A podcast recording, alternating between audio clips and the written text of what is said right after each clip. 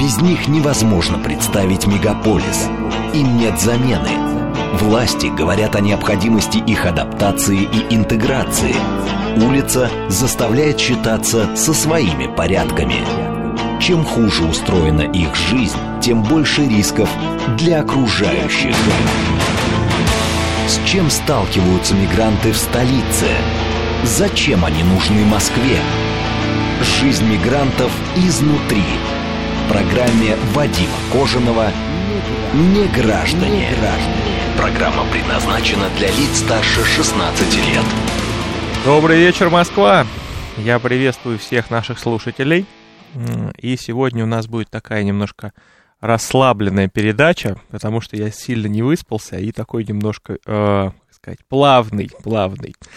А, но тема сегодняшней нашей передачи это такой будет маленький, ну, даже не опрос, что ли, да, а, мне интересно мнение. Мы планируем на Ютубе а, делать серию, ну, скажем, таких исторических выпусков, в которых будем рассказывать о каких-то известных людях, значимых, ну, скажем, из Центральной Азии. То есть со всего, можно сказать, со всего Востока, восточные люди, давайте так.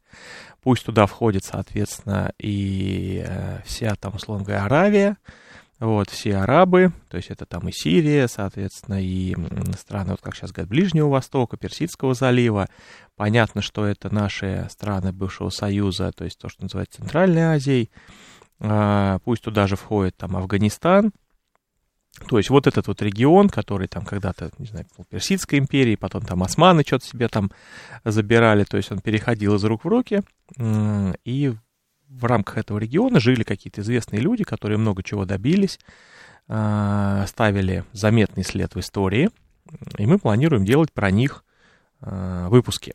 То есть вообще в целом мы сейчас немножко пересматриваем политику а, нашего Ютуба больше в такой, ну, скажем, образовательный формат. То есть ролики, понятно, которые с правовой информацией, а, которые рассказывают о новых законах. Кстати, сегодня принят э, новый закон о гражданстве, а, крайне интересный, с огромным количеством нововведений, многие из которых прям даже не ждали.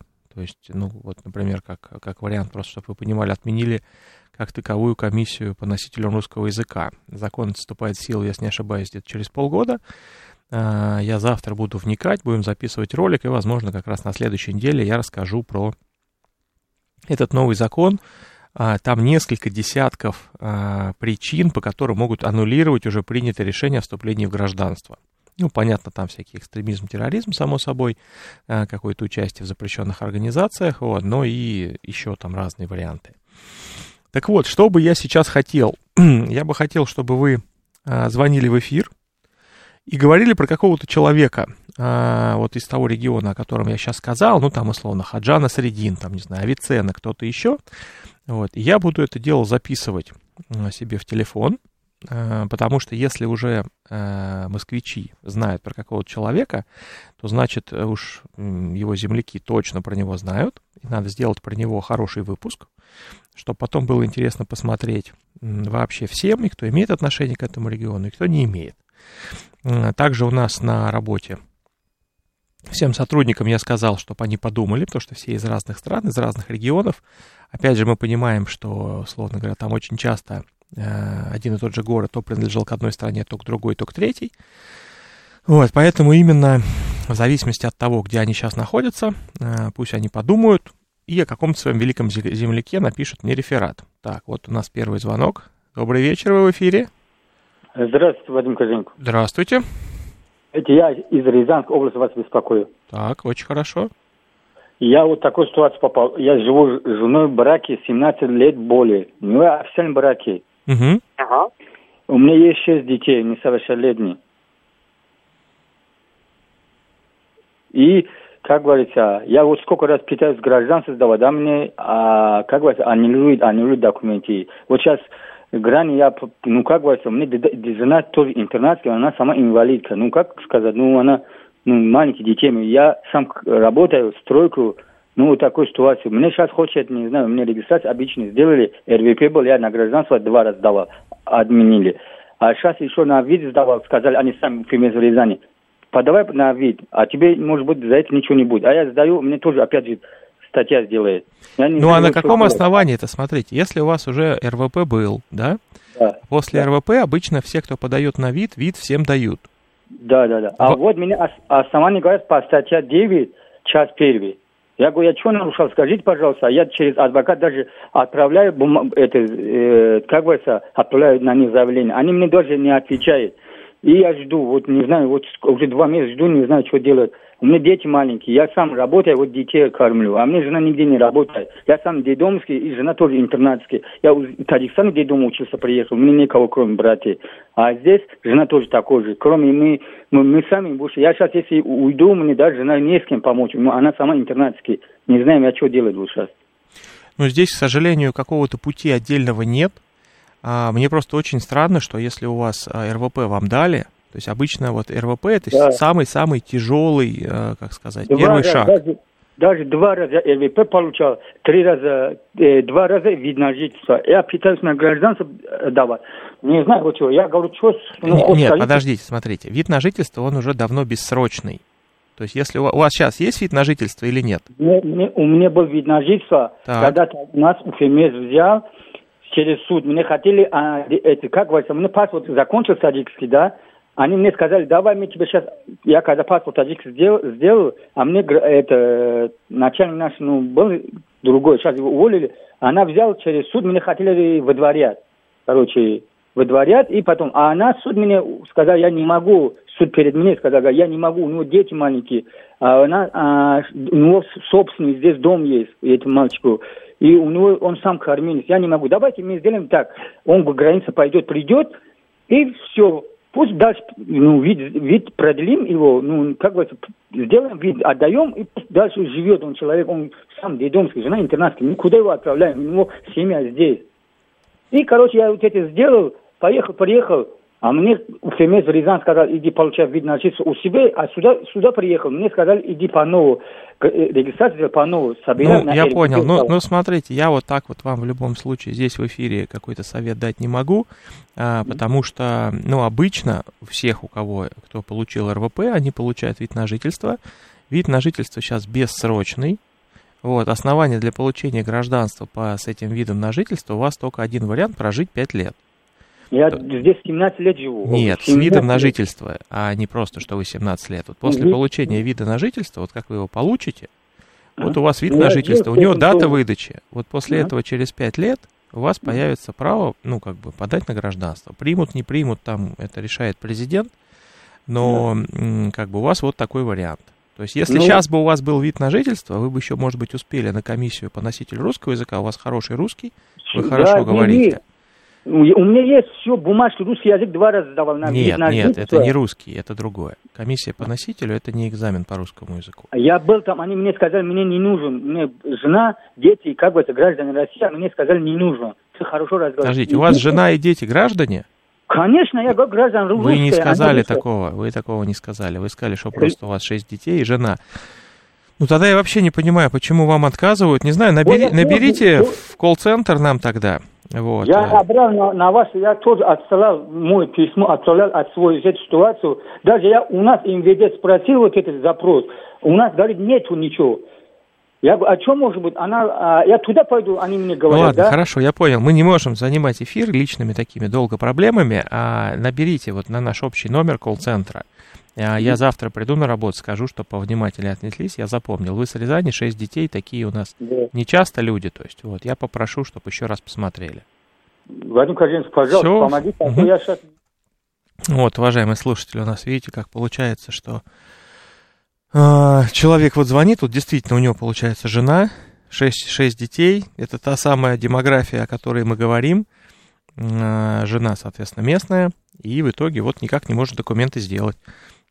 Добрый вечер, вы в эфире. Добрый вечер. Э, у меня-то проблем нет, я москвич. У меня просто к вам просьба, чтобы вот товарищ я слушал, ну, сердцем прочувствовал шестерым детей. Ну, чтобы вы не замылили, а просто сказали, как помогли или не помогли, если это возможно. Тут надо понять, почему. Вот давайте, раз уж зашел разговор, не да, что... просто колл-центр, да так, да сяк, и потом все это замылится и забудется. Ну, это же наш колл-центр, именно не, вот, не радио имеется в виду, Нет, вот если бы вас сказать, да, я лично разберусь, вот это было бы супер.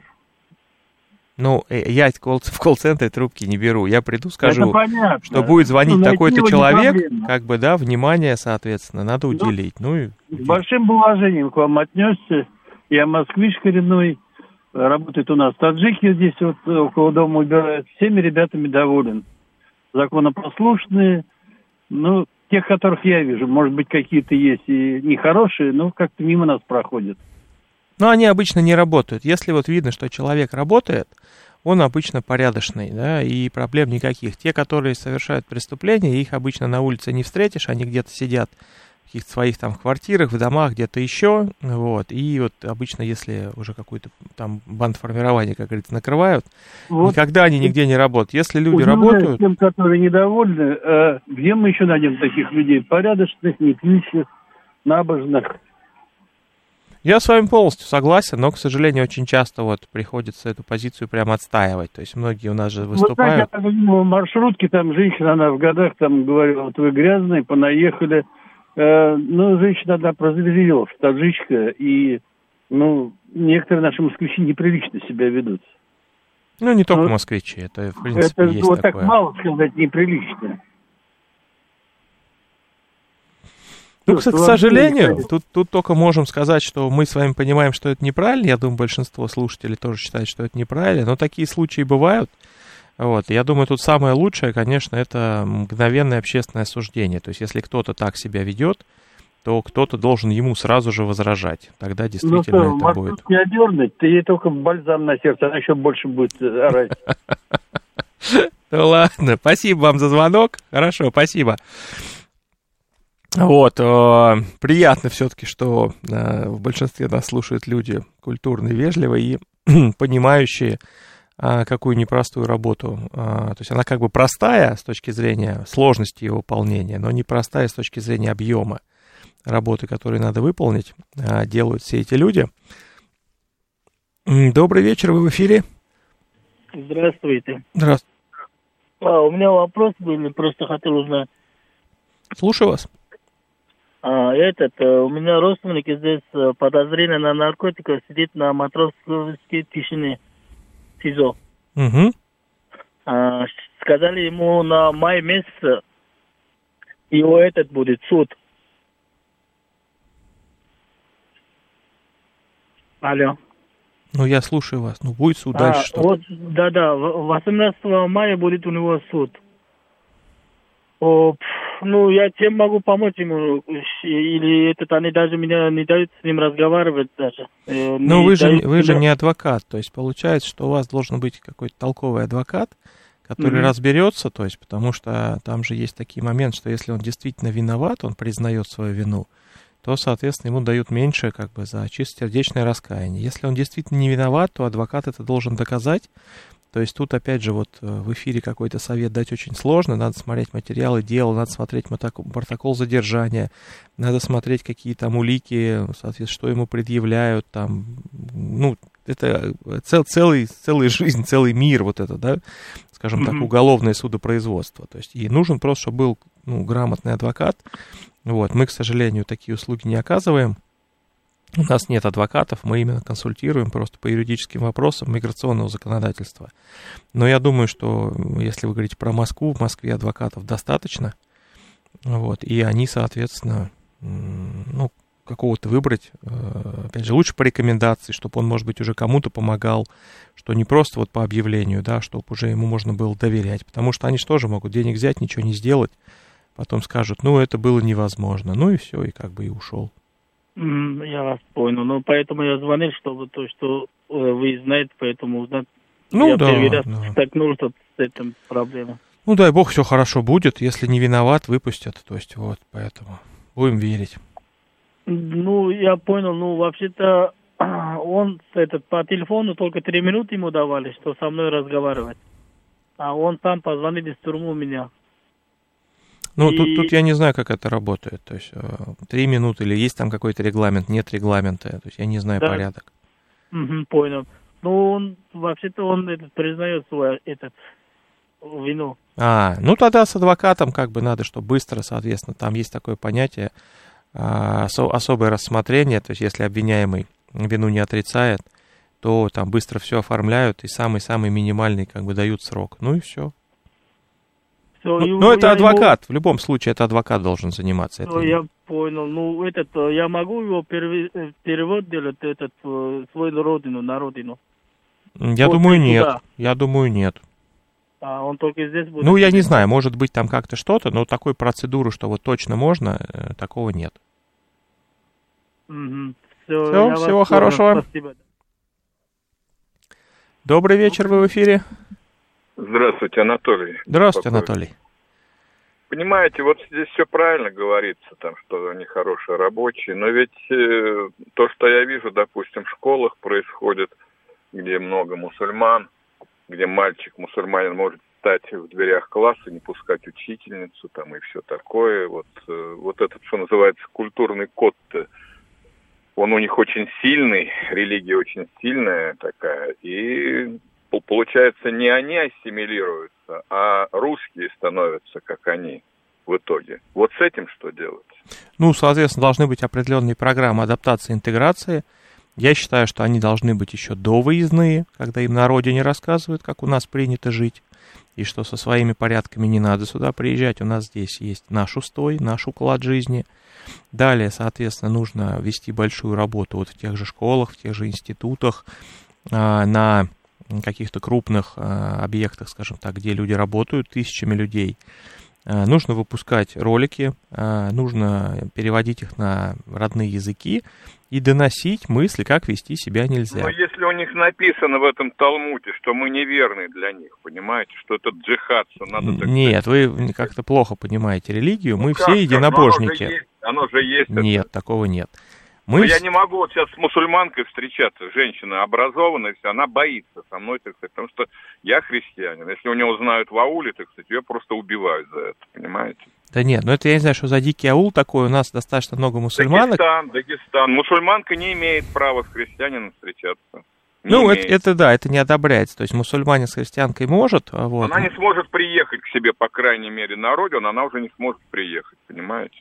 М, Ну, это никуда, это никуда не денется, вы это как бы не сможете никакими там учебниками прописать. Это уже такая культурная традиция, и они не перевоспитают, понимаете? Все равно они будут держаться своей веры.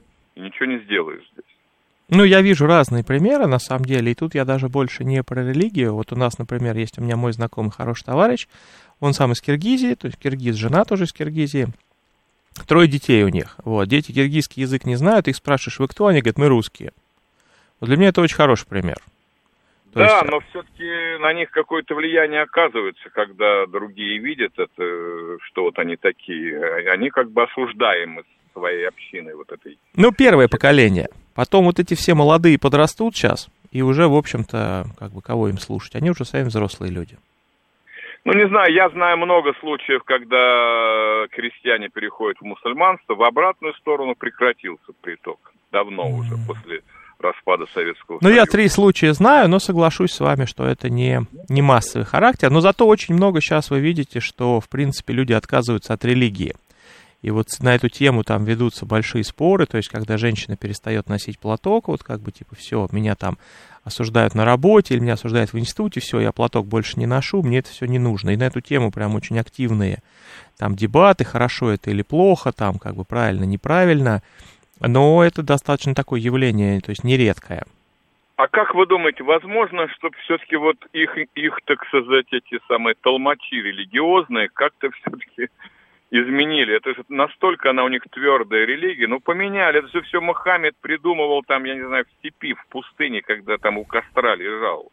Ну, что Я, я думаю, что если что-то прописано а, именно вот конкретно строго, а, поменять это точно нельзя, потому что они очень, а, ну скажем так, большое значение придают этим текстам, а, очень, а, как сказать, ну, большая гордость, что текст сохранился в первозданном виде, что его переписывают там на арабском, а все, соответственно, ну, религиозные деятели обязательно должны выучить арабский, только после этого они учат уже, соответственно, саму книгу.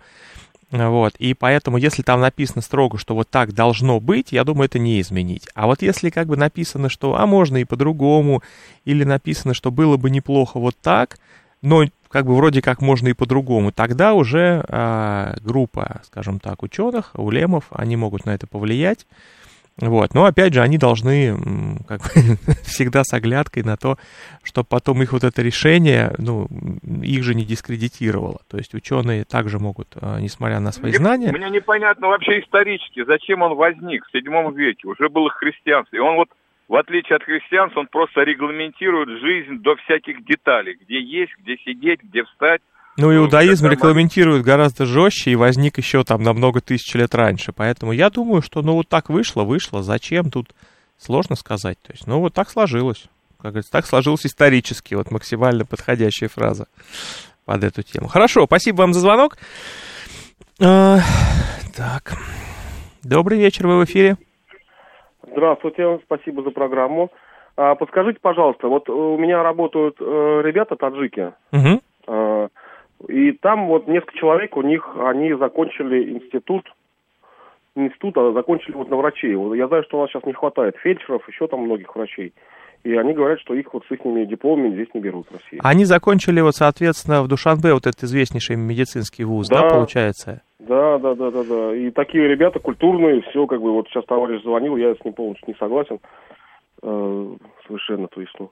Ну, это знаете как, кто что ищет, тот то и находит. То ищет конфликт, найдет конфликт, ну, то да, ищет нормальных да, людей. Да. Поэтому все, все, если с добром ко всем, то есть, ну, и к тебе с добром. Вот, и они как бы ходили, я их даже направлял сюда, в больницу в нашу, то есть не берут и все, хотя вот грамотные там и есть и анестезиологи, и вот, э, ну, другие там как бы эти.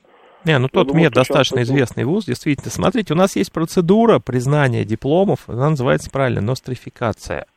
Как проходит непосредственно в медицине, я вам не подскажу, вот, но я точно знаю, что вот если говорить именно про выходцев из Таджикистана, что вот есть некая там группа, 88 врачей, я прям цифру запомнил, потому что, ну, лег, легко запоминается, которые закончили этот мед, и сейчас они живут, работают в Москве, и один из них возглавляет, по-моему, Бакулевку, то есть это, ну, высочайшего уровня доктор, и вот как бы все признают его заслуги.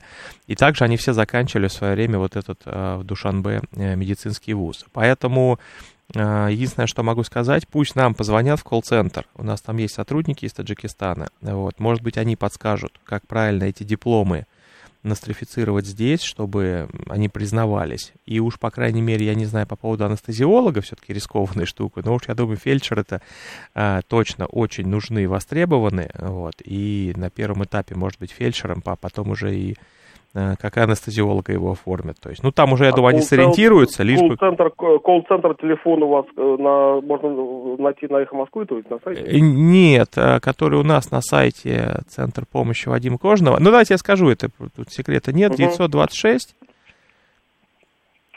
130 7500.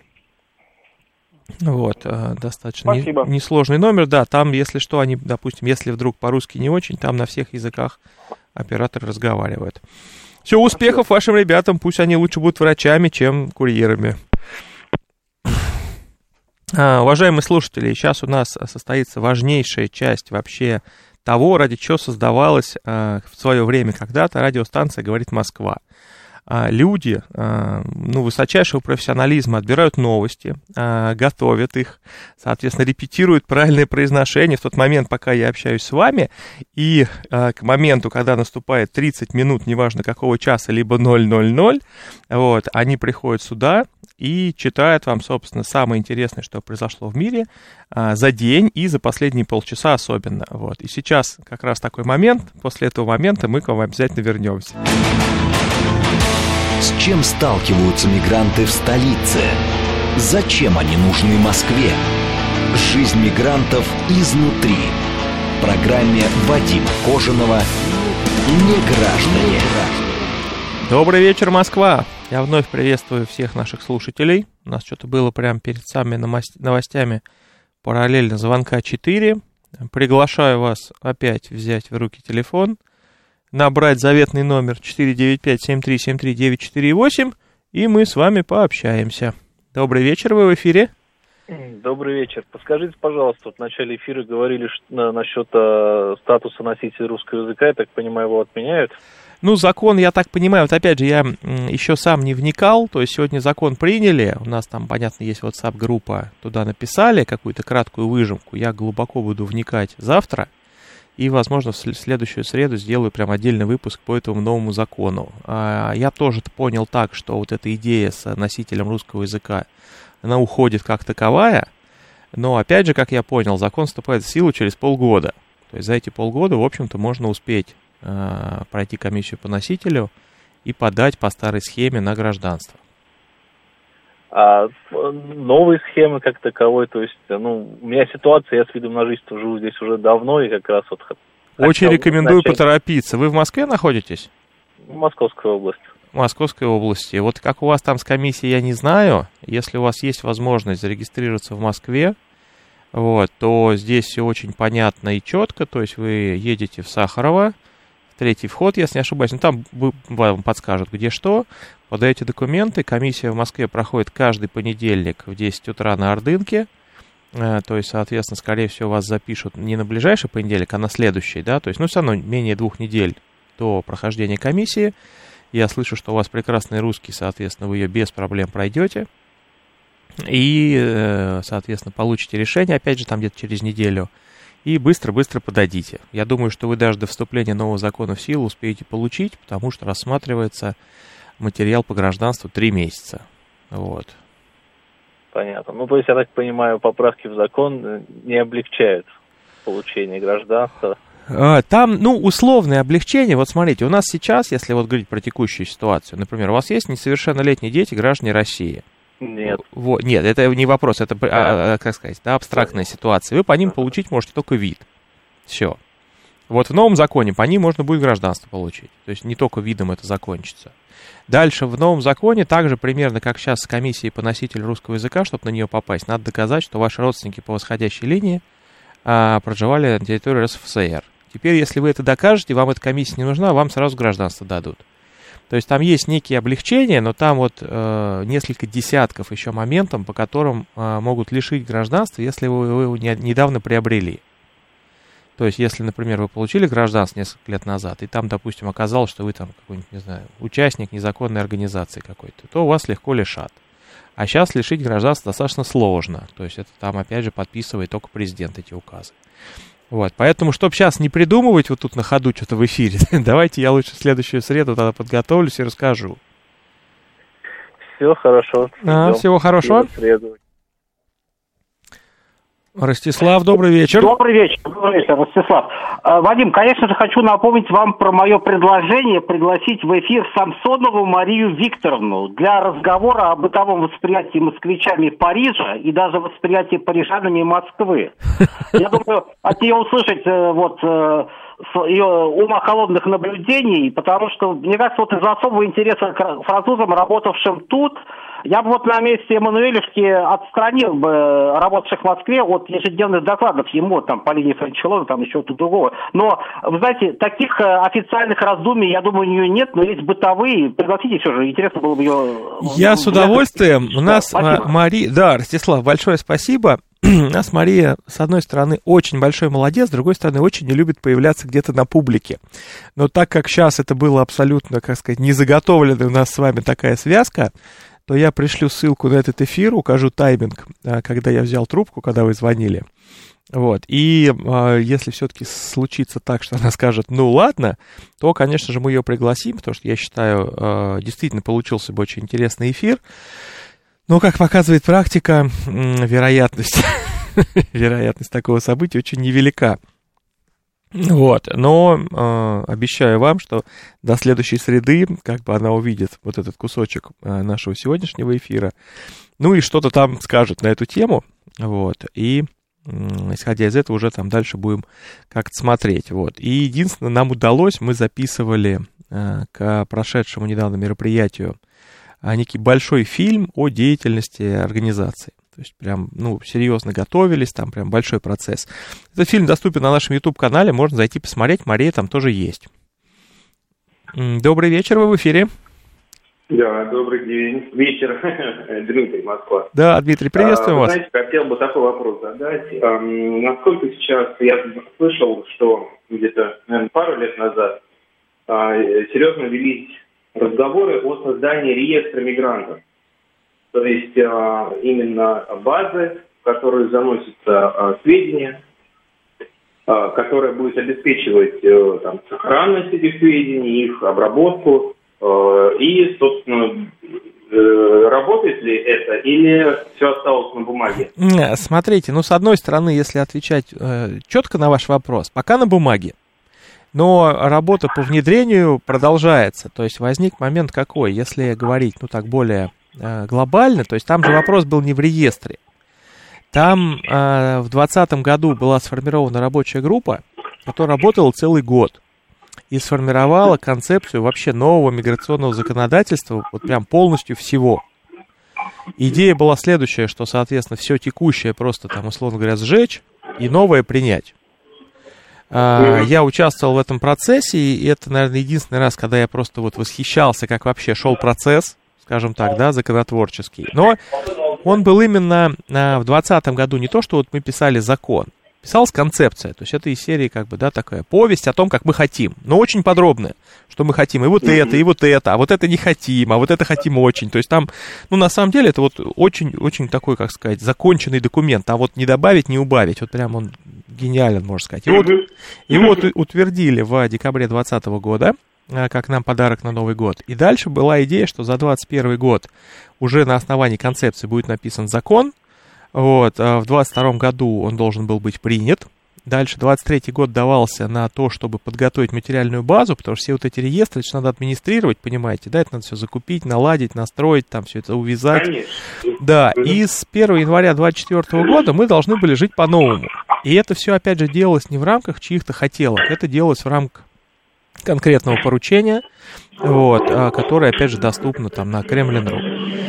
Вот, ну и, к сожалению, вот там по ряду причин, а, наверное, связанных в первую очередь с тем, что очень, ну, очень глобальная задача. То есть там вот меняется настолько все сильно, что на каждом этапе э, согласования разные ведомства говорили, подождите, ну все же и так работает, давайте подумаем. Мы говорим, не, ну давайте мы из пещерного века все-таки перейдем в 21 век. Они говорят, ну мы в общем не против, но может быть еще пока вот тут чуть-чуть, пока вот так оставим. И вот этот процесс не закончен до сих пор к сожалению. Это очень печально, потому что формально, в общем-то, сроки прописаны, получается, что они уже, скажем, сдвигаются, а, там, ну, как бы уже так немножко нарастает, э, скажем так, такое какое-то взаимодействие уже, то есть на уровне, что, ребят, ну, уже хватит сколько можно. Э, ну, соответственно, я там чем могу помогаю, в общем, не могу сказать, что я сильно чем могу помочь со своего уровня, да, то есть как-то вот. Э, но так или иначе, и реестр угу. работодателей, и реестр работников, и все идеи, которые туда внедрялись в рамках этой концепции. То есть я очень надеюсь, что, может быть, за этот год все-таки до конца все эти согласования пройдут, вот. И тогда, соответственно, как, как только все это согласуется, тогда я думаю, что примерно как с законом о гражданстве, там за пару недель сразу в трех чтениях это все быстро примется. Самое... Ну, это вряд ли, вряд ли. Вот. Ну, я думаю, что не, нет, учитывая, что ты три года это все пинали, вот, то, наверное, уже тогда это спустится сверху с такими грифами, ну, не то что грифами, да, распоряжениями, что надо очень быстро все сделать, вот, потому что если это согласовано, то, в общем-то, уже никто особо не будет бодаться. Понятно. Э, понял вас. Спасибо большое. И хотелось бы в этом ключе еще, если позволите, если бы вы Конечно. уточнили момент, насколько вообще у нас м, сейчас э, хорошо функционирует Россотрудничество и ФАДН. ФАДН, да, э, насколько они, эм, то есть органы, да, исполнительной власти, наделенные определенными полномочиями, справляются с своей задачей? Я не вижу их работы как таковой. А, наверное, она есть. Вот, э, и как-то же, опять же, они отчитываются в рамках своих положений. Вот, э, Россотрудничество работает за границей, э, ФАДН работает внутри. За границу, ну, грубо говоря, я вот не лезу там не сильно, как бы я считаю, сфера моих интересов, то есть мы здесь внутри стараемся, чтобы было хорошо. Вот, и тогда, скорее всего, соответственно, это уже должен быть вот ФАДН, вот, и какой-то там активной работы я не вижу. То есть существует угу, какой-то там большой бумажный обмен а, с органами власти на местах, потому что они-то все-таки федеральный центр, да, то есть они как-то нас что-то спускают, вот. И я слышу, и в том числе иногда, что вот они опять какие-то письма прислали, опять там что-то надо делать, то есть вот я в это, в принципе, не влезаю. Если говорить именно о работе на земле, вот, то как бы, ну, я не вижу этой работы. Вот, э, понял вас. Эм, ну и я забыл, э, как вас зовут, извините. Вадим. Обращаюсь. Вадим, да, меня Дмитрий. А, и такой момент, не ждет ли рост сотрудничества, собственно, та же участь, что и рост туризма? При, ну, с учетом того, насколько функции и э, содержание ведомства вообще необходимо в данной ситуации. Ну вот, если спросить меня, что я вообще знаю о работе Россотрудничества, единственное, что я знаю, что они выдают квоты иностранным студентам на обучение в России. Мне кажется, это легко можно переложить на консульство, и они с этим прекрасно справятся. То есть, вот. А как бы если говорить про ведомства, которые, ну, мало понятные, как вы сказали, вот на примере Россотрудничества, я думаю, что таких можно насчитать несколько штук, и, в общем-то, да, если вдруг э, их постигнет такая же участь, мне кажется, даже никто не вспомнит. Угу. Ну да, то, с точки зрения оптимизации и, собственно... Э, Госаппарата, э, да. Да, гос, гос, госаппарат, ну вот э, был Ростуризм, в общем, его слияние произошло с Минеком, и никаких проблем абсолютно это не вызвало. На, на, на, просто настолько это необходимо, вот. Но с учетом, видимо, задачи ставятся все-таки э, достаточно конкретные. Вот, наверное, что-нибудь решат по, по этому вопросу. Ну, посмотрим. То есть ФАДа ну, работает с 2015 года, 8 лет. Вот. Мне кажется, это достаточный срок, чтобы действительно делать выводы. Если, может быть, они делают какую-то работу, которую не вижу я, может быть, поэтому они еще продолжают работать, либо просто руки не дошли как-то инвентаризацию провести. Вот. Но как бы тут... Да, да, да, Вадим, здесь же, здесь же вопрос в чем? Пока не пошевелишь, э, знаете, вот, не, не, не, потеребишь там, то э, они так и будут сидеть, в общем-то, бумажки там какие-то давать там, вот. Нужно, нужно вот как у нас наш верховный главный командующий, да, говорит, э, нужно как бы немножко поактивнее активнее. Тем более, тем более задачи стоят серьезные. Надо либо интеграцию проводить, что мы делаем, э, с привлечением тех же самых эм, э, льгот э, для мигрантов военнослужащих. Вот. Ну, нужно как-то усиливать работу, может быть, какой-то ведомство. Да хотя бы просто работать, чтобы работа была видна. То есть у нас никто не скажет, да. что у нас не работает, например, там, не знаю, МВД, потому что мы видим каждый день работу сотрудников. У нас никто не скажет, что не работает там Минфин. Мы видим, что как бы деньги там все проходят как надо, ничего нигде не застревает, все казначейство, все работает. А есть действительно какие-то ведомства, когда что они делают? Ну, как бы они не могут объяснить. Да. Ну, то есть... Показать свою работу. Ну, ФСБ лучше пусть не показывает. Нам не надо. Пусть прячет. Хорошо, Дмитрий, спасибо большое. Марина Николаевна, добрый вечер. А, добрый вечер. А, вы знаете, я а, так понимаю, вы возглавляете Федерацию мигрантов, правильно? Ну, она я сейчас уже ликвидирована, то есть а, я ее возглавлял, Федерация мигрантов России была ликвидирована 20 ну, декабря. Ну, но все равно какие-то структурные подразделения этой уже ликвидированной организации так или иначе у вас существуют. Мне вот какой вопрос. Скажите, пожалуйста, кто-то где-то у нас вот э, отслеживает, как меняется социальный состав миграции? Ну, например, там 10, 7, 5 лет назад в основном приезжали люди без специального образования на работы, которые у нас не оплачиваются, местное население не идет. А, то есть практически этот пирог был однородный какой-то. Потом через какое-то время стали появляться в наших медицинских учреждениях, э, вот московских, э, люди, значит, явные мигранты, но они, значит, имеют, например, образование врачебное. И вот э, эта тенденция, она как-то уже выражена, то есть люди с образованием сюда едут, это первый вопрос. И второй – вот те люди, которые здесь уже живут, они, ну, уже практически граждане Российской Федерации, но бывшие мигранты, они вообще каким-то образом в бизнесе участвуют, они создают какие-то предприятия, пусть небольшого объема выполняемых работ, но все-таки, э, то есть вот э, э, э, коммерческая составляющая, вот составляющая бизнес, э, э, как-то вот она усиливается в среде мигрантской или нет? Вы поняли вопрос, да? Да, я понял оба вопроса. А. Смотрите, получается, что а, на первый вопрос, едут ли к нам квалифицированные люди, безусловно, какая-то часть людей приезжает с квалификацией, но вот даже сегодня у нас звонил слушатель в начале эфира, Говорит, ребята закончили э, медицинский университет Душанбе, достаточно известное место в Союзе, считался прям хороший, серьезный медицинский вуз. Вот они приехали, их дипломы не принимают, надо, соответственно, заниматься нострификацией, там доказывать, может быть, там, не знаю, как-то дополнительно сертифицироваться. Вот, это, конечно, э, ну, усложняет, скажем, людям, которые приехали возможность работать по специальности, и они могут сказать, ну какая разница, я и таксистом заработаю столько же примерно, да, то есть и такие тоже есть варианты. Вот, но, конечно, все равно мы видим, что приезжают люди с а, какой-то профессией, а, причем очень часто же, если мы не говорим про медицину, эта профессия может быть такая, что для нее не нужно каких-то отдельных дипломов. То есть работодатель способен оценить, профессионал человек или нет. И если профессионал его берет на работу, тот работает, они счастливы. Вот, это что касается, вот, едут ли к нам профессионалы. Плюс действительно а, много студентов а, из стран исхода а, учатся здесь у нас, и заканчивая, многие остаются здесь работать, потому что уже несколько лет действует закон, что после получения вуза, ну, после получения образования можно получить РВП на три года без квоты. Э, и, соответственно, у вас вот есть три года легального нахождения в России, то есть вы спокойно работаете, получаете там дальше вид на жительство и так далее. То есть вот это как бы понятный процесс.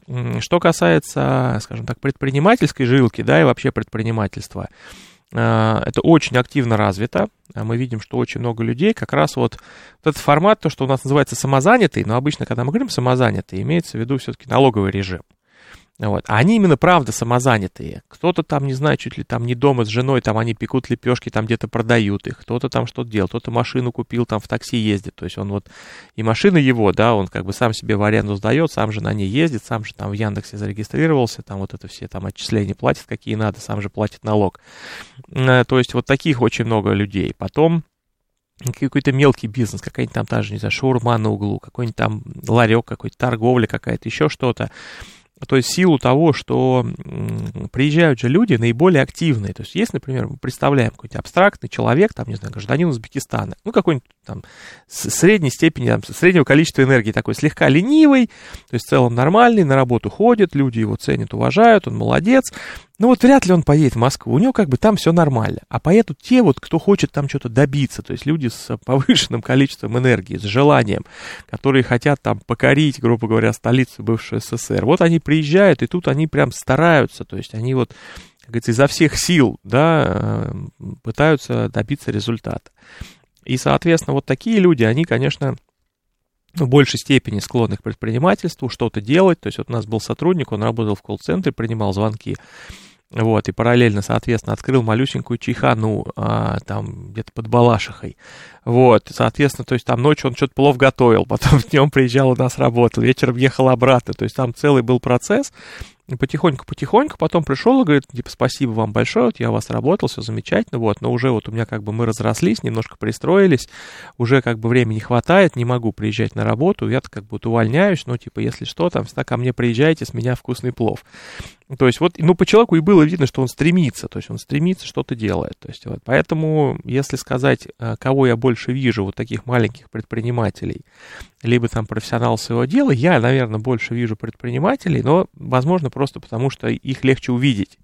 То есть, чтобы увидеть врача, надо заходить в больницу, чтобы увидеть там на кого-то еще, надо куда-то еще, а предприниматели, они просто видны невооруженным глазом на улице.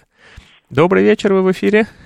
Алло, здравствуйте. Вот такой нетиповой вопрос. Хотел узнать, какая сейчас направление и скорость ветра, и нигде не могу ни в интернете, нигде найти текущее направление и скорость ветра в Москве. Вот помогите, mm-hmm. пожалуйста. Как интересно, как где же мы называете? Нет, мне прям стало интересно. Скорость ветра. Может, слушатели вам помогут. И направление. Нет, я думаю, что я, у меня есть секретное место. Сейчас я проверю, насколько ну, оно Попробуйте секретное. узнать направление скорость ветра вот в Москве сейчас. Вот э, я что угодно мог а, предположить, кроме, конечно, вопроса про направление скорость ветра. Давайте я вам скажу. один метр в секунду северо-восточный.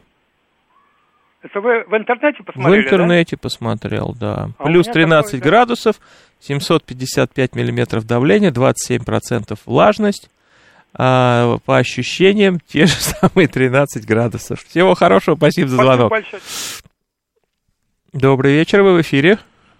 Алло, здравствуйте, Вадим Викторович. Здравствуйте. У меня такой вопрос.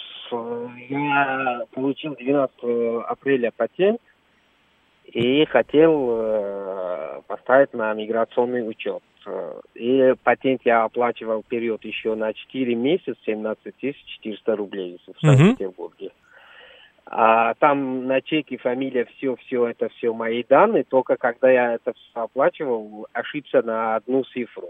А там сказали, что имя, да, так, но на этом патенте ноль э, деньги, короче, а деньги пошла не туда, то есть на другого человека что-то пошла. Вот как быть в этих ситуациях? Я Чтоб я вам не придумывал, да, наберите, пожалуйста, нам в колл-центр завтра с 9 до 6 сотрудники подскажут. Там может быть два варианта. Либо надо будет написать письмо на имя начальника ПВС по Санкт-Петербургу, если не ошибаюсь, там Куликов а чтобы они как бы, ну, с одного счета на другой перекинули. Либо, если они так не могут, потому что сейчас у нас с 1 января же мы все в Тулу платим налоги, да, единый налоговый да, да, да, да. счет. Если они так не могут, тогда нужно будет написать письмо, чтобы эти 17 тысяч вам вернули, соответственно, их вернут, и э, заплатить вот как бы правильно. То есть, что просто я сейчас вас э, не, не подвел неправильным ответом, наберите лучше вот нашим сотрудникам, они, ну, гораздо лучше скажут, вот, и как правильно поступить?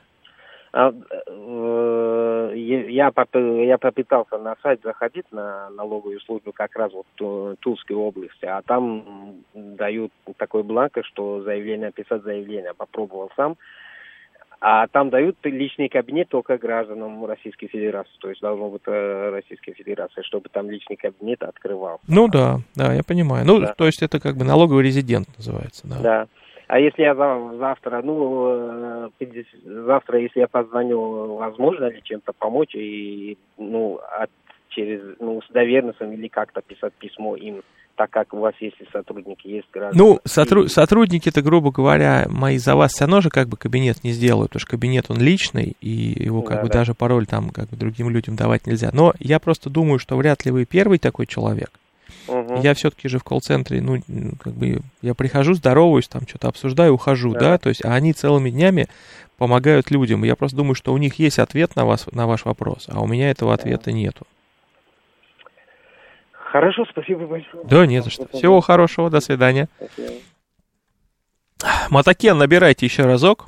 Вот, сейчас уже точно получится. У нас как раз есть три минутки до конца эфира и будем спокойно завершать. Если я хотел сегодня услышать про каких-то великих людей а, из Центральной Азии, с Ближнего Востока, может быть, там, не знаю, Сирии, с Ливии, с Саудовской Аравии, чтобы сделать про них исторический выпуск на YouTube. В итоге ни про каких людей так нам и не рассказали, вот, но зато мы приятно пообщались с разными людьми, мне прям это как-то очень хорошо сегодня зашло. Добрый вечер, вы в эфире. Алло, добрый вечер. Добрый. А, у меня такой вопрос. А, а, вот сейчас а, приехал, я не могу сразу официально на работу, да, потому что где-то там зарплата не устраивает, где-то там что-то еще. А есть э, люди, которые только оформляют само, как это называется, самозаймость такой. Она тоже подойдет нам, гражданин СНГ? Самозанятость. Нет, это, тут смотрите, вот самозанятость могут оформить э, граждане стран ЕАЭС. Вы откуда, из какой страны? Гражданство Узбекистана. Не, вы не можете оформить самозанятость. А, и еще у меня второй вопрос. Э, человек, который приехал, э, ну, границы, да, вот в течение 30 дней должен оформить патент себя, да? Да. Вот 25 дней у человека был и поехал, ну, есть, э, у кого-то есть возможность деньги найти или зарабатывать, найти работу, или кто-то помогает. У него не, некого был, да, вот ему никак не может помочь никто. А поехал, а ему отказывали, ты, ну, не успеешь за 20, ну, надо было раньше. Вот это правильно или как? Нет, вы должны в течение 30 дней подать на патент. Не да, получить, ну, а подать, то есть. Вот. А, за 30 дней. Ну вот в течение 30, то уехали 1 числа, до 30 должны подать на патент. Вот, а, а получить можно позже. Все, спасибо за звонок. Уважаемые слушатели, у нас сегодня получился такой, как сказать, ламповый эфир. Мы так как-то неспешно вроде, я думал, послушаем все-таки про великих людей. Про великих людей в итоге мы не послушали, послушали просто про хороших людей. Кто-то рассказал нам про докторов, кто-то рассказал про сотрудников, будем говорить, сферы ЖКХ, кто-то еще про что-то. Ну и прям как-то хорошо получилось. И вот звукорежиссер тоже кивает и улыбается. Тогда до следующей среды я, наверное, подготовлю тогда какой-нибудь мини- мини-доклад по новому закону о гражданстве. Вот, и расскажу вам об этом. А сейчас новости.